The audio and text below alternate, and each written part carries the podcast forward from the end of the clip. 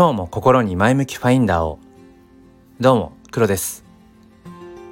最近つくづく思うんですけれども、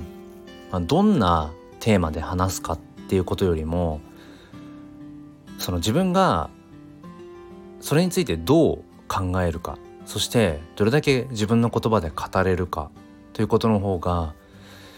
大事だよなって思うんですよね。そう考えるのも、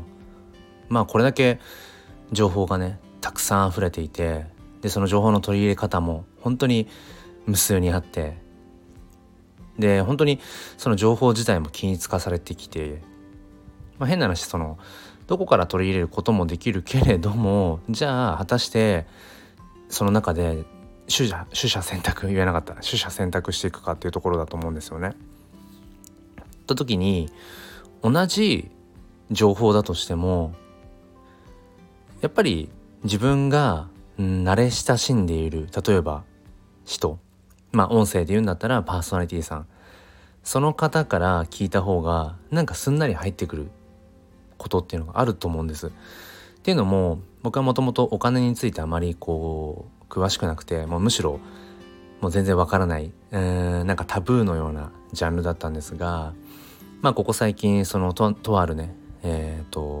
音声のパーソナリティさんを通して、